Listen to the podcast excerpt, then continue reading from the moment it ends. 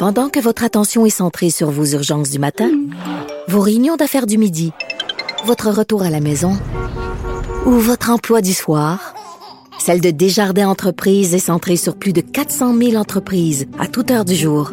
Grâce à notre connaissance des secteurs d'activité et à notre accompagnement spécialisé, nous aidons les entrepreneurs à relever chaque défi pour qu'ils puissent rester centrés sur ce qui compte, le développement de leur entreprise.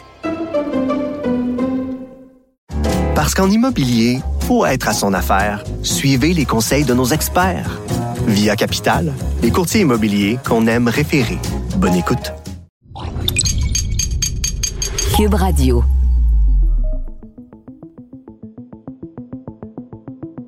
Stéphane, le fils de Roxane Luce, conserve le dossier d'enquête chez son père à Neguac, au Nouveau-Brunswick. Il le garde jalousement, bien caché.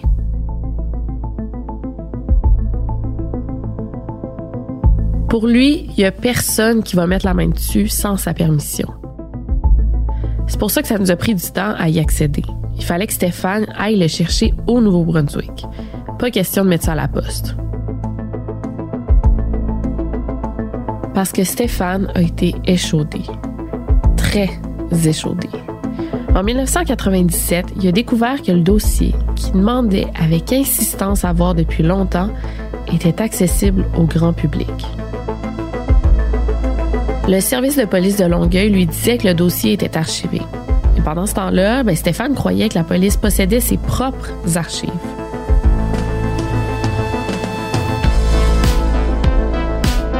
Ce soir, on va parler d'un dossier d'enquête de meurtre non résolu euh, lui aussi. Euh, son fils essayait d'avoir des détails sur ce dossier-là. Il pouvait pas en avoir, mais voilà qu'on a découvert le dossier qui traînait au vu au-dessus de tout le monde, aux archives, et euh, on va essayer de comprendre ce que ça veut dire. Comment se fait-il que 304 pages de dossier d'enquête avec une signature originale sur les documents qui se retrouvent euh, dans les archives publiques? Et qui a consulté le dossier? Parce que, M. Lévesque, il y a des gens qui sont suspects. Donc là, j'ai tout ça entre les mains. C'est sûr qu'il n'y a plus personne qui va m'enlever ça. là. Épisode 7. Conviction.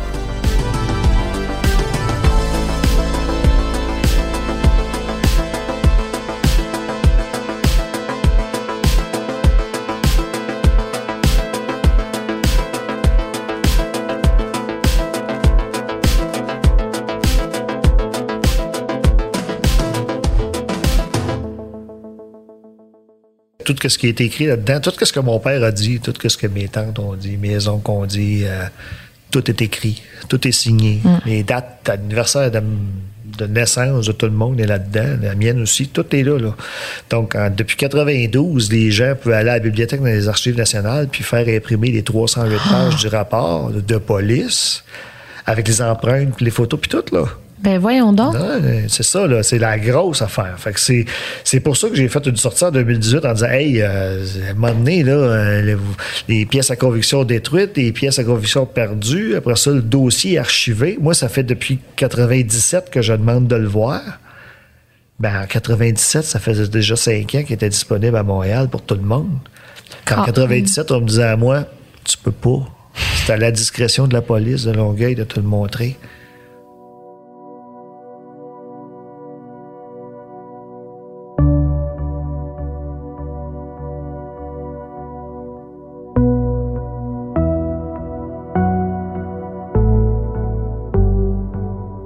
Le jour où Stéphane a demandé à voir le dossier, on lui a montré en tenant les pages à sa place.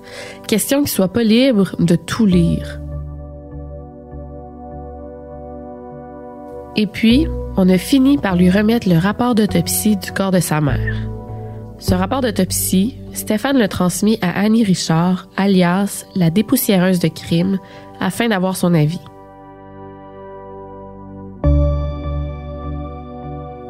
Rapidement, Annie Richard a été très touchée par le cas de Roxane et elle a choisi de s'impliquer. C'est elle qui s'est rendue aux archives de la rue Vigée. Et c'est aussi elle qui a fait la découverte du dossier qui lui est parvenu dans une boîte plutôt que dans une chemise. Dans la boîte, il y avait deux gros cahiers boudinés qui faisaient plus de 300 pages. Et lorsqu'elle les a ouverts, elle s'est rendue compte que c'était carrément le dossier de la police qui était disponible au grand public et par la bande disponible aux meurtriers.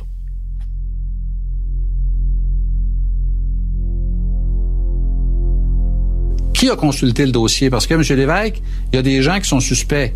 Un suspect qui consulte le dossier, qui peut avoir accès à ces informations-là, peut faire disparaître des preuves, le peut cheveu. menacer des témoins, Ouais. il peut intimider des gens, il peut bousiller l'enquête. Et euh, même si c'est un crime qui a été commis en 81, on a toujours espoir qu'on puisse éventuellement inculper quelqu'un. Et c'est certain que le fait que ce soit public et accessible à, à bien des gens euh, fait en sorte qu'on peut douter de l'issue de l'enquête.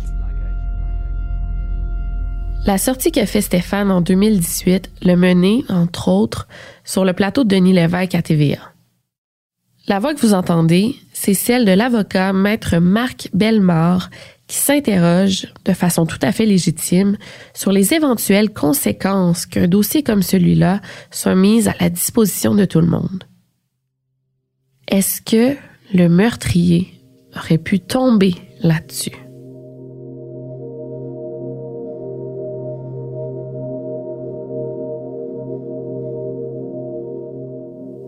J'ai quand même la difficulté à imaginer un tueur se rendre à la Bibliothèque et Archives nationales du Québec, faire une recherche avec son propre nom ou encore celui de sa victime, puis tomber sur le dossier de l'enquête. C'est un peu tiré par les cheveux.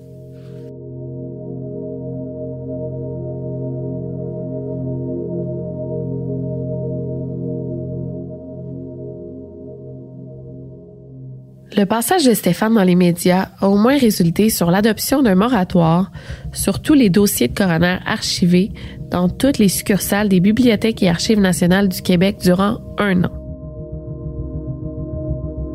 Les dossiers ont été révisés depuis et ces informations sont maintenant limitées. N'empêche que pour Stéphane, le mal était fait. Dans son livre intitulé La dépoussiéreuse de crimes, Lumière sur 12 énigmes judiciaires, Annie Richard aborde le sujet. Elle écrit De mon côté, j'ai découvert que ce type d'erreur était plutôt rare. C'était malheureusement tombé sur Stéphane et Roxane, à qui en revenait la faute. C'est difficile à déterminer, mais il semble que le dossier ait été versé aux archives à partir du palais de justice et non du service de police de Longueuil ou du bureau du coroner.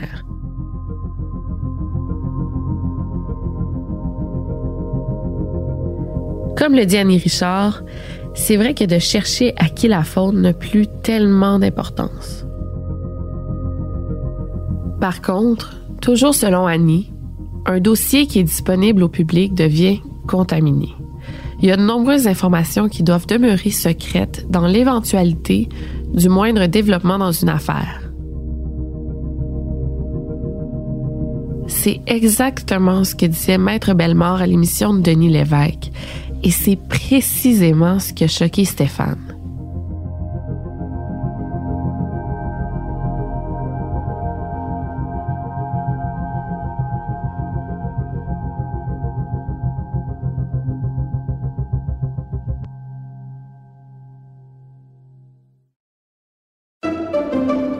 Pendant que votre attention est centrée sur cette voix qui vous parle ici, ou encore là, tout près ici, très loin là-bas, ou même très, très loin. Celle de Desjardins Entreprises est centrée sur plus de 400 000 entreprises partout autour de vous.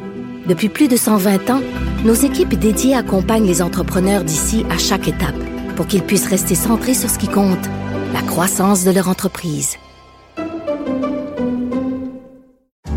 Qu'en immobilier, pour être à son affaire, suivez les conseils de nos experts.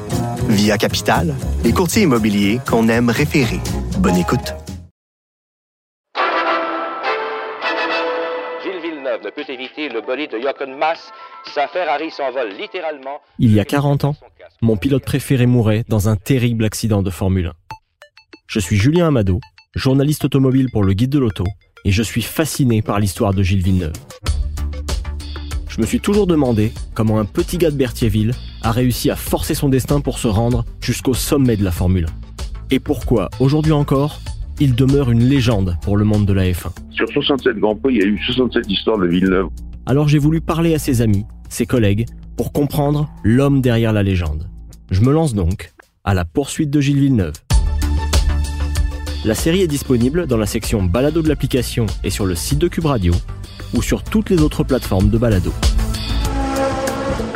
Le balado à la poursuite de Gilles Villeneuve est en nomination en tant que meilleure série balado au Canadian Online Publishing Awards 2022. Stéphane est passé chez Véronique et, ensemble, ils ont lu le dossier page par page. Et là, ils ont découvert d'autres détails, d'autres éléments qui renforcent nos doutes, malheureusement. Je dis malheureusement parce que des soupçons, c'est pas des preuves recevables en cours. Si cette histoire-là est frustrante, elle le devient deux fois plus après la lecture du dossier.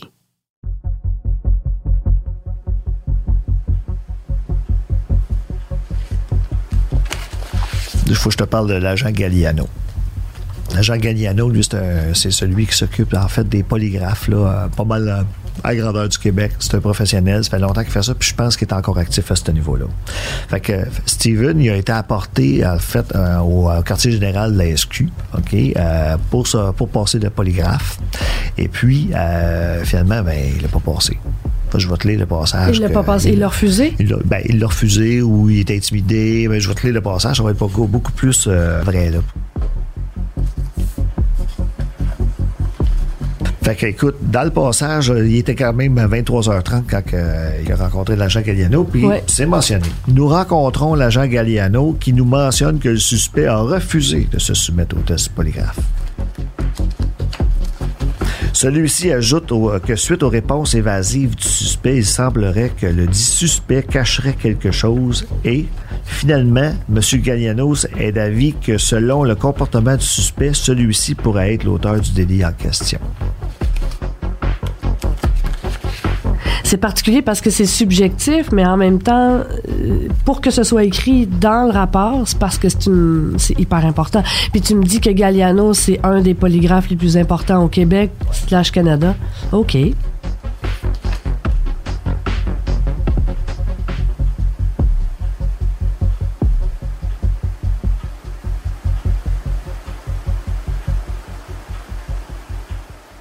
Puis, euh, c'est quoi ces réponses évasives-là? T'es- as-tu notées dans la déclaration de Steven? Ben, en fait, des réponses évasives, je ne sais pas si Galliano était présent lors de la déclaration de Steven, mais j'ai quand même la déclaration de Steven avec moi que je pourrais te, te lire tout de passage parce que quelque chose qui était ben, particulier, là, je, vais, je vais être obligé de te, te le lire, mais de te le traduire en même temps. OK. Fait que ça se peut que je trébuche un peu. là. C'est c'est beaucoup, beaucoup d'explications pour un petit bobo. Là. Puis, euh, bon, euh, c'est mentionné que mardi soir à 7 heures, je suis allé dans mon locker, dans le sous-sol, pour aller chercher un moustiquaire de fenêtre. Ah, ça, c'est la fameuse euh, égratignure, là. Ouais. C'est ça. Fait que là, moi, j'ai de la misère à comprendre qu'on peut se faire mal en allant chercher un moustiquaire, mais enfin, bref. Euh, J'étais pris sur le côté du locker, puis j'ai frotté mes jointures sur du ciment non fini qui était sur le mur, en fait, du bloc, euh, pour essayer de dégager le moustiquaire.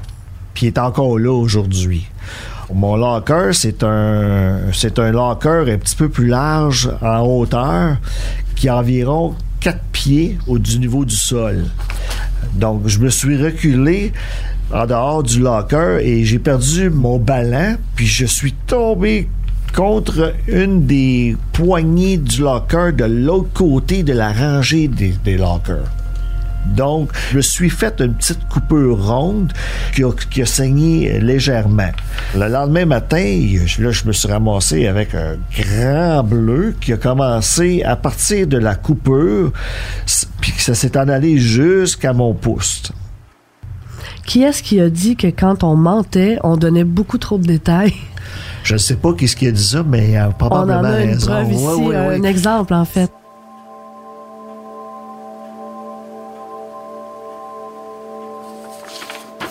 OK, fait que ça, c'est une des premières choses que peut-être Galliano a, a constaté dans des réponses un peu euh, qui dit évasives ou en tout cas euh, singulières. Là. Y a-t-il d'autres choses que tu as vues?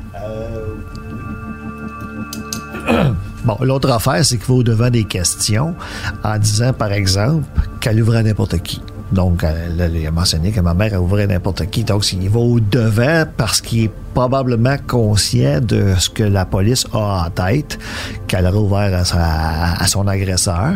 Puis qu'elle connaît. Puis qu'elle connaissait, tu sais. Ah ouais. Tandis que lui, ben, euh, vu que c'est la personne connue dans ce cas-là, ben, il va dire, Hey, elle ouvrait à n'importe qui. Fait que lui, pour légitimer ça, il s'en va dire dans sa déclaration, ben Roxane avait tendance à ouvrir à n'importe qui, à n'importe quelle heure sans vérifier. Avant de se faire poser la question. Ah, bah, bah, OK. Voilà. OK.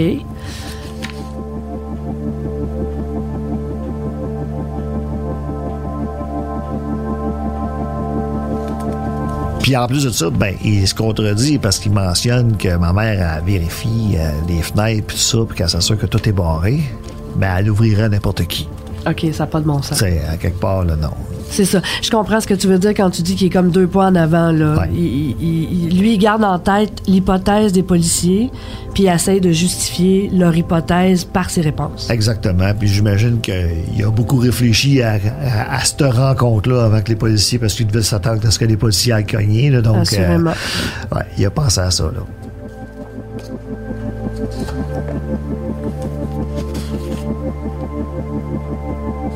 Une autre affaire, euh, c'est que Patricia Beaulieu, l'amie de ma mère, aurait mentionné à, à l'enquêteur que euh, ma mère voulait changer de numéro de téléphone. Puis finalement, elle n'a jamais eu le temps de le changer, là, parce qu'elle se sentait comme pas en sécurité. Là. Elle se sentait comme harcelée, Elle se sentait probablement harcelée, ouais. Tu sais, puis elle n'a pour pas eu le temps de le changer. Exactement, parce que ma mère a déjà changé de numéro de téléphone dans le passé pour des numéros privés, puis c'était souvent à cause du harcèlement. Fait que là, si elle avait encore l'intention de le changer pour harcèlement, c'est probablement parce que Steven l'harcelait, là.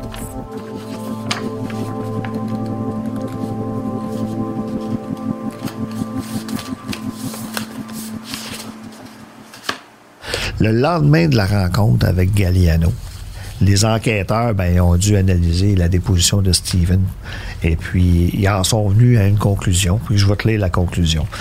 Après analyse de la déclaration du suspect, nous sommes d'avis que celui-ci est l'agresseur de la victime, mais pour l'instant, nous n'avons aucun élément pouvant le relier, donc nous sommes contraints de le libérer faute de preuves.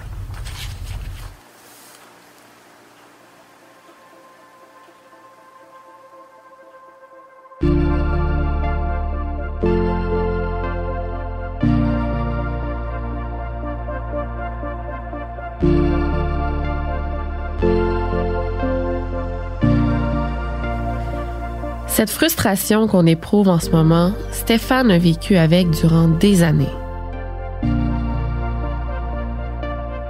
Tout ce qu'il a découvert depuis 1997, l'année où il a commencé à s'impliquer dans l'enquête, mène au même suspect.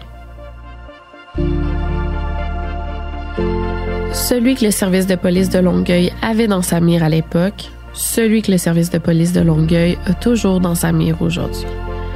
Mais au lieu de rester chez lui à ruminer, Stéphane a démarré l'organisme Meurtre et disparition irrésolue du Québec.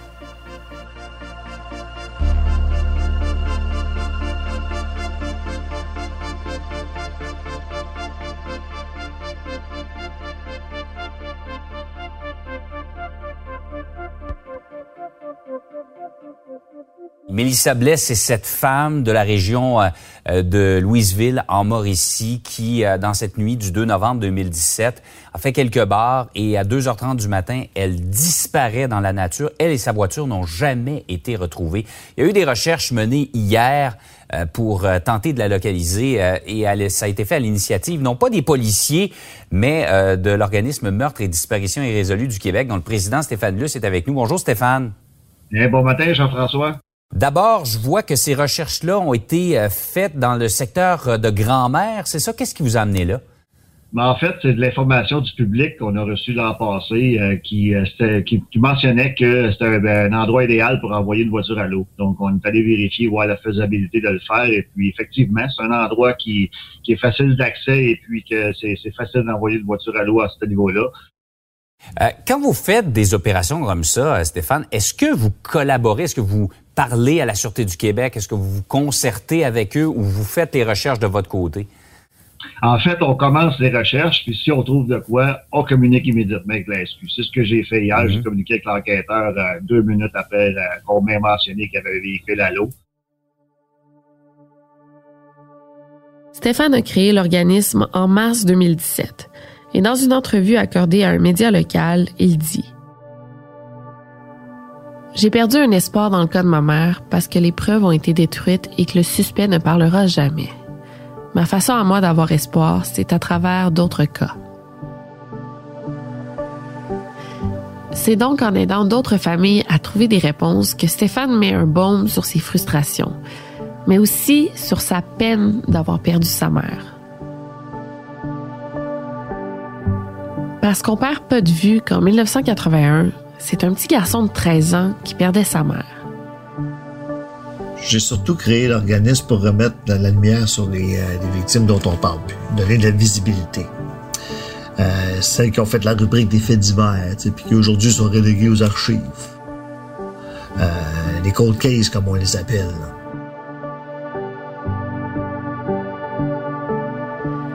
Parce que si les médias parlent plus de ces victimes-là, les familles, elles, restent avec un vide et des milliers de questions. Ce même vide que ressent Stéphane, ces mêmes questions qui se posent, bien placé pour les comprendre, Stéphane a recueilli des dizaines de témoignages.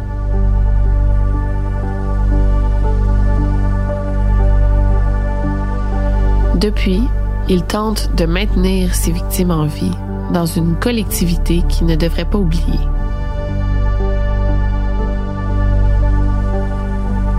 On fait le plus d'affichage possible. Euh, on a une équipe d'enquêteurs. Est euh, sept enquêteurs, en fait, bénévoles, euh, qui valident les informations qu'on reçoit. Euh, on a des organismes bénévoles qui nous donnent un coup de main, comme les plongeurs de l'espoir, euh, dans les recherches euh, sous l'eau. On a aussi l'équipe de, Gérald Marcil, tu sais, qui, a ses chiens, puis qui a ses, gens qui sont experts pour faire des fouilles. S'il y a certaines informations qui s'avèrent pertinentes, mais elles sont transférées systématiquement au corps policier concerné.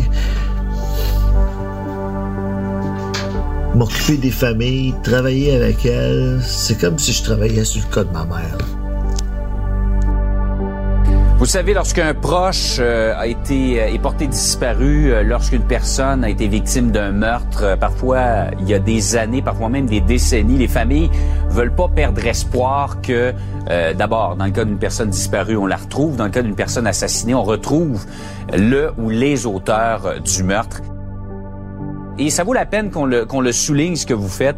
Vous placardez, vous avez commencé ça, quelques cas, ça a commencé en Estrie, en Abitibi, de personnes disparues ou assassinées dont on n'a pas trouvé les, les auteurs du meurtre. Et là, vraiment, vous donnez un grand coup ce matin. Oui, on donne un grand coup. En fait, euh, Transport de Montmagny euh, nous a offert, euh, en fait, euh, sa flotte de, de, de remorques. Euh, là, pour le moment, Meurtre et disparition résolue du Québec a 30 affiches de disponibles pla- pour placarder euh, ces remorques-là. Et puis, euh, l'installation, euh, c'est fait dans le courant de la semaine. Et puis, les camions vont être relâchés aujourd'hui.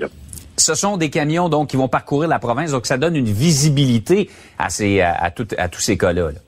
Oui, tout à fait. Surtout que le, le corridor emprunté pour euh, partir et revenir euh, à- au, au siège social et, l'autoroute 20.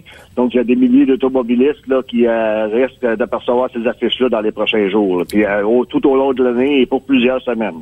Euh, Parlez-nous de certains des cas là, qui vont à- dont les photos vont apparaître sur les camions. Ben, je vais vous donner des exemples des familles qui vont être présentes aujourd'hui pour voir euh, les affiches de leurs victimes être apposées sur leur, euh, sur les remorques. Avoir la famille de Nathalie Godbout, entre autres, euh, David Fortin, Alexandre Fortin, Claude Bégin, qui est disparu en 95, euh, le, le couple Victorien Vallée et Claudette Servant aussi.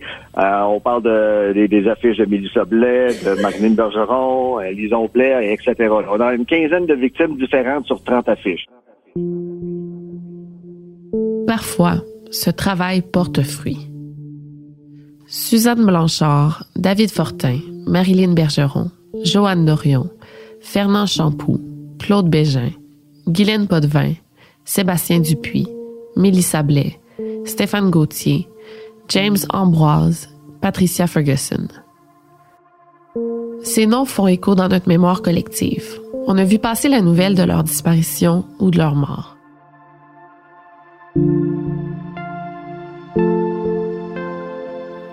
Un documentaire vient d'ailleurs de sortir pour Patricia Ferguson. Pour Stéphane et son équipe, ces noms font partie du quotidien, de leur jour, de leur nuit. Les plongeurs de l'espoir, qui plongent à la demande de Stéphane, donnent de leur temps lorsque de nouvelles informations surviennent. Par exemple, le 15 juin dernier à Wemontachi, une équipe s'est rendue au lac Bréard, à 100 morts, pour ratisser la rivière Saint-Maurice afin de tenter de retrouver des indices sur James Ambroise. Ça a été le cas aussi pour Mélissa Blais, alors que le 6 novembre dernier, ces mêmes plongeurs exploraient la petite rivière du Loup. Ici, des plongeurs étaient à pied d'œuvre à Yamachiche pour tenter de retrouver le véhicule de Mélissa Blais qui manque à l'appel depuis déjà cinq ans. Malheureusement, Jonathan, les recherches n'ont pas permis de découvrir de nouveaux indices. Les plongeurs ont sillonné la petite rivière. Même si toutes les démarches ne mènent pas systématiquement à des conclusions positives, les actions prises par Meurtre et Disparition irrésolue du Québec font bouger les choses.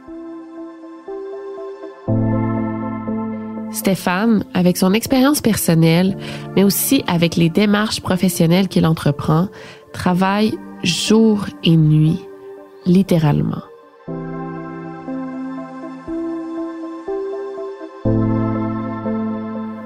Et quand la police conclut un meurtre comme celui, par exemple, de Guylaine Potvin en octobre dernier, Stéphane peut s'endormir l'esprit un peu plus en paix.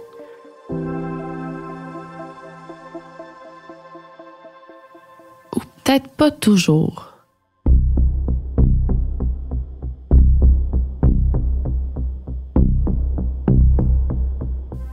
Stéphane a reçu des menaces de mort en 2020.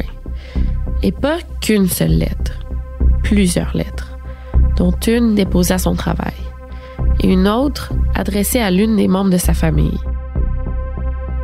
C'est grave. C'est très grave. Ça a commencé la fin de semaine qu'on a fait des plongées pour Mélissa Blais. Hein? Ouais. OK, ça, je... Fait que là, Laquelle euh, date? Le- moi, j'ai reçu ça le, le 2 octobre, puis la lettre a été envoyée le 25 septembre 2020. Mais Au début, je disais, ouf, ça a-tu rapport à Mélissa? Fait que ça peut avoir rapport à Mélissa. Fait que ce que j'ai fait, j'ai avisé à la SQ. Je dis là, je vous dis, j'ai des menaces de mort, je ne sais pas, mais ça parle de ma mère. Puis euh, la lettre que j'ai reçue, c'est une lettre qui provenait de l'adresse où est-ce que ma mère a été tuée. Et. L'expéditeur, c'était ma mère et mon père. Ouais.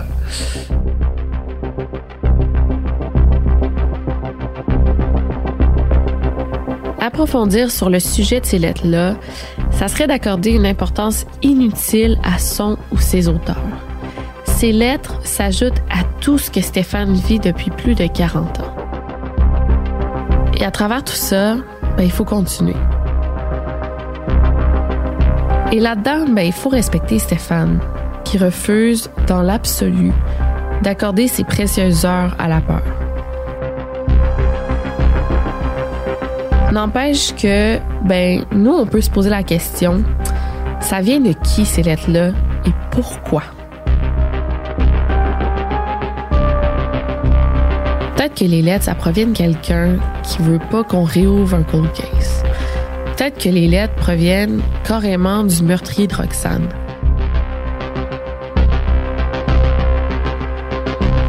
Dans le fond, ça peut venir de n'importe qui.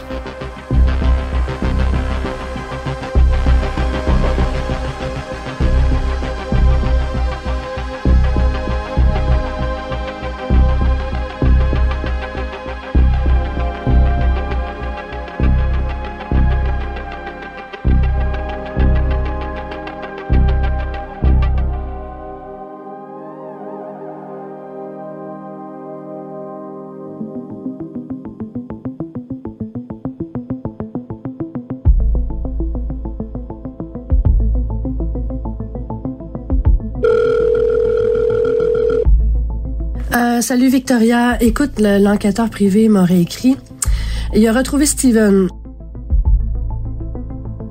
Apparemment que sa santé mentale est un peu chancelante. Il aurait un début d'Alzheimer. Euh, je pense que notre seule chance pour un aveu, ben, c'est maintenant. Il m'a donné son adresse. Alors, euh, il habite au appartement de la Chine. Euh, Puis Stéphane est prêt à y aller. Fait qu'écoute, je te tiens au courant, OK? À bientôt, bye.